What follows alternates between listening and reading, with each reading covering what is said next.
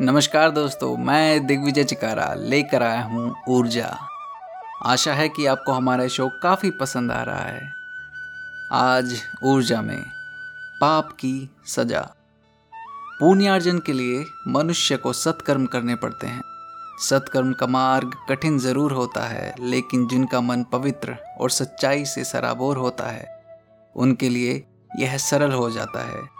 इसी के कारण उनकी गणना लौकिक संसार में अच्छे व्यक्तियों में की जाती है। उन्हें सदा मान, सम्मान और पद प्रतिष्ठा की प्राप्ति होती है। पुण्य की प्रबलता ही व्यक्ति के जीवन को सफल और सार्थक बनाती है, जबकि पाप की प्रबलता मनुष्य को दुखों की दलदल में सजा भोगने के लिए धकेल देती है। निज स्वार्थ के कारण बेईमानी, हत्या, चोरी, निंदा और झूठ फरेब का सहारा लेना सबसे बड़ा पाप है।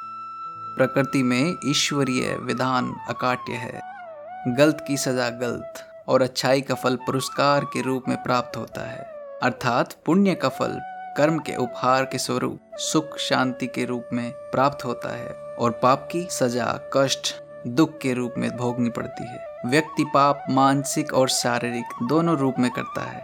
इससे नैतिकता का हनन एवं व्यक्ति का मन कलुषित तथा वातावरण दूषित, कलंकित होता है। इसका परिणाम जीवन और समाज में अशांति, दुख, अनाचार, अत्याचार, प्राकृतिक आपदा के रूप में दुष्ट गोचर होता है। व्यक्ति समझता है कि हम बुराई कर रहे हैं, कोई देख नहीं रहा है, पर हमारी गलती हमारी आत्मा से छुपी नहीं रहती।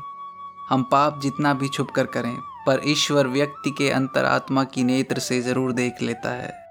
ज़ाहिर है कि व्यक्ति पाप करके पुलिस कानून से भले ही बच जाए, पर ईश्वर से नहीं बच सकता है।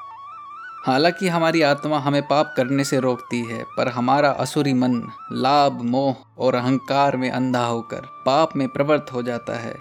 ऐसे में हमें अपने मन को नियंत्रण में रखने का प्रयास करना चाहिए। यह मानव जीवन पाप, कुकर्म के लिए नहीं, पुण्य सत्कर्म करके निज का उद्धार जन जन की भलाई के लिए प्राप्त हुआ है। मुकेश ऋषि